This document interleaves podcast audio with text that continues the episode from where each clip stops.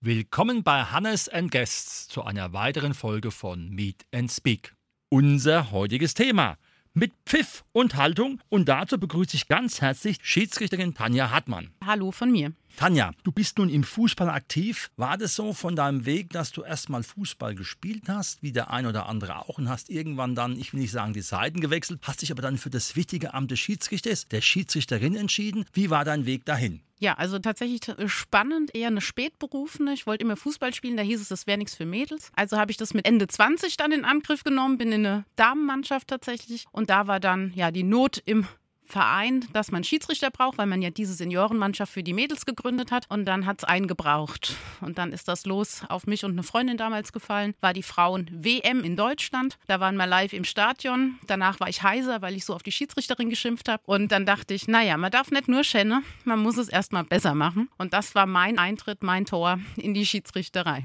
Mhm. Nun hast du ja auch schon Regionalliga gepfiffen und warst an der zweiten Bundesliga beteiligt an der Linie. Das ist ja schon ein sehr, sehr, sehr schnelles Spiel. Ich kann nur aus meiner bescheidenen Fußballkarriere sagen, wir hatten mal einen Schiedsrichter, der war 75 und hat sich über den Mittelkreis nicht hinaus bewegt, was auch kein Vorwurf war. Wir waren überhaupt froh, dass er gekommen ist. Wie fit muss man in dieser Liga sein? Nicht nur mit dem Körper, auch mit den Augen. Ja, also das ist tatsächlich so. Jede Spielklasse bringt gesteigerte Anforderungen, sowohl physisch als auch psychisch mit sich. Das muss man ganz klar sagen. So sind auch unsere Leistungstests gestaltet. Umso höher man kommen möchte von den Klassen, umso intensiver werden die Prüfungen, die man jedes Jahr aufs Neue ablegen darf. Das heißt, es werden gewisse Intervallläufe, Sprints und so weiter gefordert, die dann in gewissen Mindestzeiten und gewissen Mindestintervallen, also anzahlmäßig abgeliefert werden müssen. Auch die theoretischen Tests werden anspruchsvoller, je nach Klasse. So wie das im Kreis noch klappt mit einem normalen Regeltest einmal im Jahr, fängt es dann an, wenn man Richtung DFB-Ebene geht oder aufs gestiegene, gesteigerte HFV, also Hessische Fußballverbandsniveau hochgeht. Dann kommen auf einmal auch Konfi-Tests, also Videotests dazu, wo man an Live-Situationen auf einmal entscheiden muss. Und so steigert sich es halt hoch, physisch und in der Theorie, um die einzelnen Klassen belegen zu dürfen. Kann man das in einem Zeitaufwand irgendwo fassen? Ja, sicher. Also ich denke, ähm, für die normale Kreisklasse reicht es noch, wenn man vielleicht einmal die Woche ein bisschen was nebenbei macht und am Wochenende seine Spiele pfeift. Ähm, wenn man das ein bisschen ambitionierter machen will, dann ist es so. Also dann müssen Krafteinheiten dazu, dann müssen regelmäßige Laufeinheiten dazu, dann müssen Intervalle geübt werden. Ähm, neben der Regelkunde, wo man dann auch monatlich seine Tests abgeben muss und nicht nur einmal im Jahr beobachtet wird, sondern kontinuierlich das bringen muss. Und ja, auch da steigert sich es halt einfach. Ne? Also mal, wenn man schon mal so Richtung zweite Bundesliga-Damen schaut, die Mädels und die da im Einsatz sind, da ist wirklich jeden Tag Sport angesagt. Die haben Regenerationspläne, die haben richtige Laufpläne. Viele von denen haben Personal Trainer, die die Sprintzeiten verbessern und unter großer Anstrengung auf Laufbahnen und so. Also das ist schon, da muss man schon sehr viel Ideologie mitbringen, dass man den Zeitaufwand da ja, leisten will und kann. Du hast ja eben von dieser Leidenschaft gesprochen. Wir wissen ja alle, normalerweise im Schiedsrichterwesen ist ein Ehrenamt, da gibt es eine kleine Entlohnung dafür. Ist sie dann ein bisschen größer, wenn man dann weiter reisen muss und unter Umständen ja nicht nur zwei Orte weiter pfeift? Die ähm Anreize finanzieller Natur, nenne ich es jetzt mal, äh, wachsen mit den Spielklassen. Das ist so, wobei auch da als Frau, muss man sagen, wird man da noch nicht allzu reich. Ähm, aber wir sind dankbar für jede Bewegung, die sich da tut. Da wird auch ordentlich nachgebessert von den Verbänden die letzten Jahre, um halt diesen Zeitaufwand, der nötig ist, um diese Anforderungen so zu erfüllen, halt auch ein bisschen zu entlohnen. Ja, also es ist ein nettes Taschengeld nebenbei und das ist so, wenn man da mal auf DFB-Ebene ist, dann kommen da auch mehr wie 20 Euro rum pro Spiel, plus eben Anreisetage, wo man Übernachtungen bezahlt bekommt, wenn man halt eben längere Anfahrtswege hat. Das ist da schon sehr professionell organisiert dann und wird auch ein bisschen ansprechender entlohnt. Es ist für mich nochmal eine spannende Frage. Ist es ein Unterschied, ein Herrenspiel oder ein Damenspiel in einer gleich ähnlichen Klasse zu pfeifen?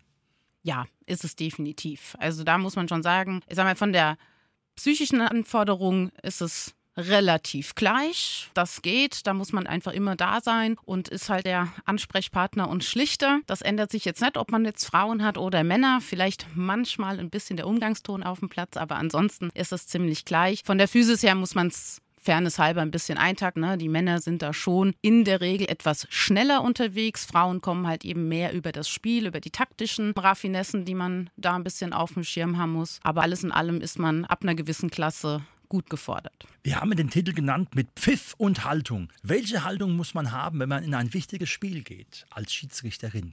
Ja, also wichtig ist immer, dass man auf jeden Fall gut vorbereitet reingeht, dass man sich fit fühlt und sich fit gemacht hat für den Tag. Regelkunde ist eh klar, da müssen wir eh immer up-to-date sein. Und je nach Platzierungen und Brisanz der Spiele, je nach Spielklasse dann teilweise auch, ist es natürlich auch für uns eine andere Herausforderung, weil es auch für die Mannschaften um ganz andere Dinge geht, einfach hinten raus. Ne? Und das merkt man dann natürlich an der allgemeinen Stimmung im Spiel. Aber ansonsten denke ich, ist es wichtig, dass wir als einer der Mitgestalter auftreten und nicht als wir haben die Macht. Das ist ganz wichtig. Wir sind einer der drei Teile, die notwendig sind, um ein Spiel durchzuführen. So sollten wir uns auch verstehen als eben eins der drei Teams, die an dem Tag stattfinden. Von daher klare Linie, Berechenbarkeit, klare Kommunikation auf dem Platz, aber alles nach Möglichkeit mit einem sehr menschlichen Umgang. Das macht für alle Beteiligten einfach den Tag besser. Natürlich wirst du auch Karten schon gezückt haben. Das wird nicht ausgeblieben sein. Das hat ja auch mhm. was mit Haltung zu tun. Gab es schon Spiele, wo du rausgegangen bist und für dich gesagt hast, das war ein super Fußballspiel, aber ich bin auch mit meiner Leistung zufrieden. Ja, auch so Tage gibt es mal. Äh, wobei wir als Schiedsrichter gerade die, sag ich mal, die sehr ambitioniert sind oder die da wirklich auch einen Leistungsgedanken hinten dran haben, schon super, super selbstkritisch sind. Also da wird tatsächlich im Kleinen dann teilweise gesucht, wo man sich hätte verbessern können. Aber ja, die Spiele gibt es natürlich und die machen es auch aus. Ne? Also wenn es die Spiele nicht gibt, wo man sagt, cool, heute war ich richtig gefordert und habe das aber mit allen Beteiligten wirklich gut und angenehm rübergebracht und den Tag vollendet und man kann danach auch mit den Mannschaften vielleicht die dritte Halbzeit noch gemeinsam genießen und jeder ist sich gut, egal ob gewonnen, verloren oder sonst was. Das sind die Tage, die es ausmacht. Ne? Und vor allem, wenn man im Team unterwegs ist, dann irgendwann mit Gespann eben, mit Linienrichter oder Richterinnen und Assistenten, dann wird es richtig gut. Ne? Wenn man einfach in der Kabine ist und sagt, heute haben wir was Ordentliches hingebracht, auch wenn es hitzig war. Aber an uns lag es nett und wir haben es schön und sauber und fair für beide Parteien dann auf den Platz über die Bühne gebracht. Das ist dann schon ein Erfolgserlebnis, das man im Kleinen auch feiert. Nun muss sie als Schiedsrichterin in Millisekunden mehr oder minder abwägen, ob es ein Foul ist oder kein Foul ist, was natürlich besonders spannend ist, wenn es im Strafraum passiert in der 89. Minute, was natürlich für Emotionen sorgt. Ist da da schon aufgefallen, dass da das eine oder andere von dir hätte besser sein können, wo du aber am Ende auch sagen musst, es war halt eine Tatsachenentscheidung, ich habe das halt in dem Moment so wahrgenommen? Sicherlich. Also die Situation, ich glaube, wenn jemand behauptet, das war noch nie so, dann äh, entspricht es vielleicht nicht ganz der Wahrheit. Aber ja, man hat immer mal Situationen, wo man denkt, mh, hm, im Nachhinein dann, wenn man mal ein bisschen Zeit hat, das Ganze nochmal in Ruhe reflektieren kann, hätte ich vielleicht ein bisschen anders lösen können an der einen oder anderen Stelle. Aber das gehört dazu. Die Sachen muss man annehmen und muss einfach daran wachsen und muss da in den Momenten an sich arbeiten, die fürs nächste Spiel sich einfach vorzunehmen. In solchen gleichen oder ähnlichen Situationen dann eben etwas reflektierter zu handeln. Daran wächst man, das gehört dazu. Und wie gesagt, gerade im Team ist es gut, man kann sich danach nochmal besprechen. Wir haben ab gewissen Spielklassen natürlich in jedem Spiel einen Beobachter dabei, der einfach auch nochmal ganz fundiertes Wissen und die Einschätzung von außen einem mitgibt und ähm, vielleicht auch mal nicht ganz so optimale oder kritische Situationen nochmal bis ins Detail beleuchtet und bespricht, Handlungsalternativen bespricht und einfach ein fachkundiges, neutrales Feedback gibt. Und das ist super, super wichtig für jeden Schiedsrichter, weil er damit einfach weiterkommt später. Würdest du sagen, dass die Entscheidungskapazitäten, die ja dann beim DFB irgendwo auch liegen, ja, die Möglichkeiten so ausschöpfen, dass man sagen kann, wenn ich mich Richtung höhere Spielklasse orientiere als Schiedsrichter, dann habe ich auch eine Chance? Oder ist es dann auch so, es können halt nur elf Mann in der Mannschaft spielen und der zwölfte hockt halt auf der Bank? Das heißt also, beim einen oder anderen klappt es dann einfach nicht, in die höhere Klasse zu kommen. Unter welchen Kriterien klappt es unter Umständen dann doch eher als nicht? Ja, also klar, um diese Spielklassen nach oben begleiten zu dürfen, da ist es eben wie im normalen Fußball auch. Nach oben wird die Luft halt einfach dünner. In der Bundesliga sind es dann halt nur noch eine vorgegebene Anzahl von Mannschaften und so ist es bei uns Schiris auch. Man braucht eben in den Spitzenklassen nicht mehr 500 Mann, sondern eben die ich sage mal in Anführungszeichen, Elite unter denen, die man zur Verfügung hat. Und daher klar, das wächst übers Jahr. Es gibt als Schiedsrichter wie in der Mannschaft auch, es gibt Tabellen, die übers Jahr geführt werden mit den Benotungen, die man eben für jedes Spiel bekommen hat. Das ist sicherlich eins der Hauptkriterien, wie gut oder wie schlecht ist einfach die Runde für mich gelaufen, die Spiele, die beobachtet worden sind. Dann gibt es eben noch ein paar Side-Effects, die mitgewertet werden, eben die gesamte Verfügbarkeit, das Engagement unterjährig, die einzelnen Leistungen auf den Lehrgängen. Das wird am Ende alles ein bisschen addiert und führt dann eben zu Auf- oder auch Abstieg. Ja, also auch dagegen kämpfen die Schiedsrichter jedes Jahr aufs Neue, die Klassen halten zu dürfen. Und ein bisschen, ja, Glück braucht man an der Stelle sicherlich auch. Die Landesverbände haben auch da gewisse Kapazitäten, die sie stellen dürfen. Ein bisschen abhängig von den Mannschaften auch aus den Landesverbänden, die in diesen Klassen spielen. Und von daher, ja, muss viel zusammenkommen, tatsächlich viel zusammenpassen, um eben gerade dann ab DFB-Ebene da auch seine Schritte weitermachen zu können. Du hast heute schon ein paar Mal den Begriff Wachsen oder Wachstum genannt. Jetzt sind wir ja auch hier, um eine Lanze zu brechen, dass mehr Mädchen nicht nur Fußball spielen, sondern auch sagen, ich will Schiedsrichterin werden, ich kann ein Spiel pfeifen, egal ob es jetzt Jungs sind oder Mädels. Was ist für dich wichtig, dass man sagen kann, es lohnt sich, diese Sache mal anzugehen, anzuschauen und unter Umständen auch als Spielerin zu sagen, mir ist es auch wichtig, mal ein Spiel zu leiden. Genau, also dafür kann ich an der Stelle tatsächlich einfach mal richtig offensiv Werbung machen. Es sollte jedes Mädel, jede Frau einfach mal probieren, ähm, wie man sich da in der Mitte fühlt. Einmal schärft es ein bisschen vielleicht das Verständnis für die nächsten Spiele,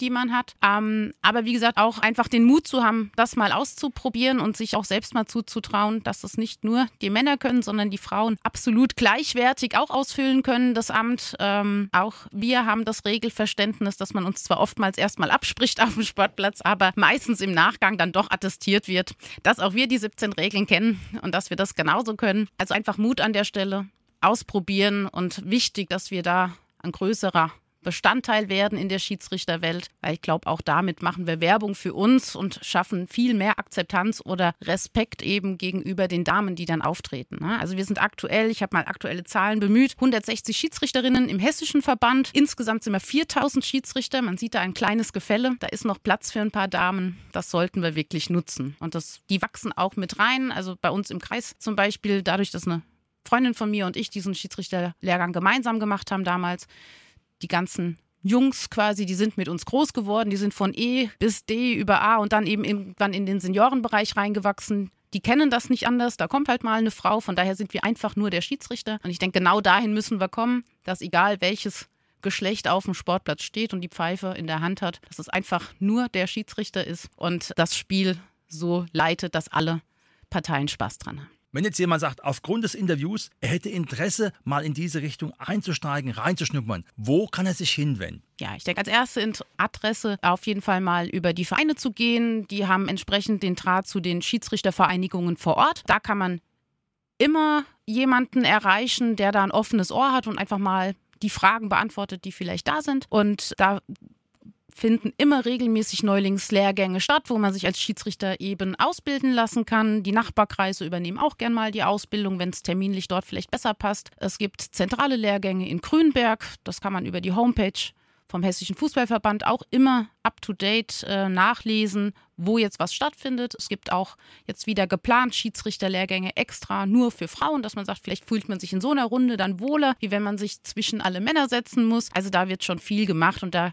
wird es immer ein offenes Ohr geben und jemandem, der einem da hilft, den Einstieg in die Schiedsrichterei zu finden. Ein wunderbares Plädoyer für eine wichtige Sache, denn ohne Schiedsrichter geht kein Spiel. Vielen Dank. Das war heute unsere Sendung mit Pfiff und Haltung mit der Tanja Hartmann als Schiedsrichterin. Herzlichen Dank, dass du da warst und weiterhin viel Erfolg. Wenig pfeifen, aber dann dafür richtige Entscheidungen treffen und auch ein inneres Zufriedensein entwickeln, dass man sagen kann, es war eine runde Sache. Gebt mein Bestes und würde mich freuen, wenn es ein paar neue gibt nach dem Gespräch.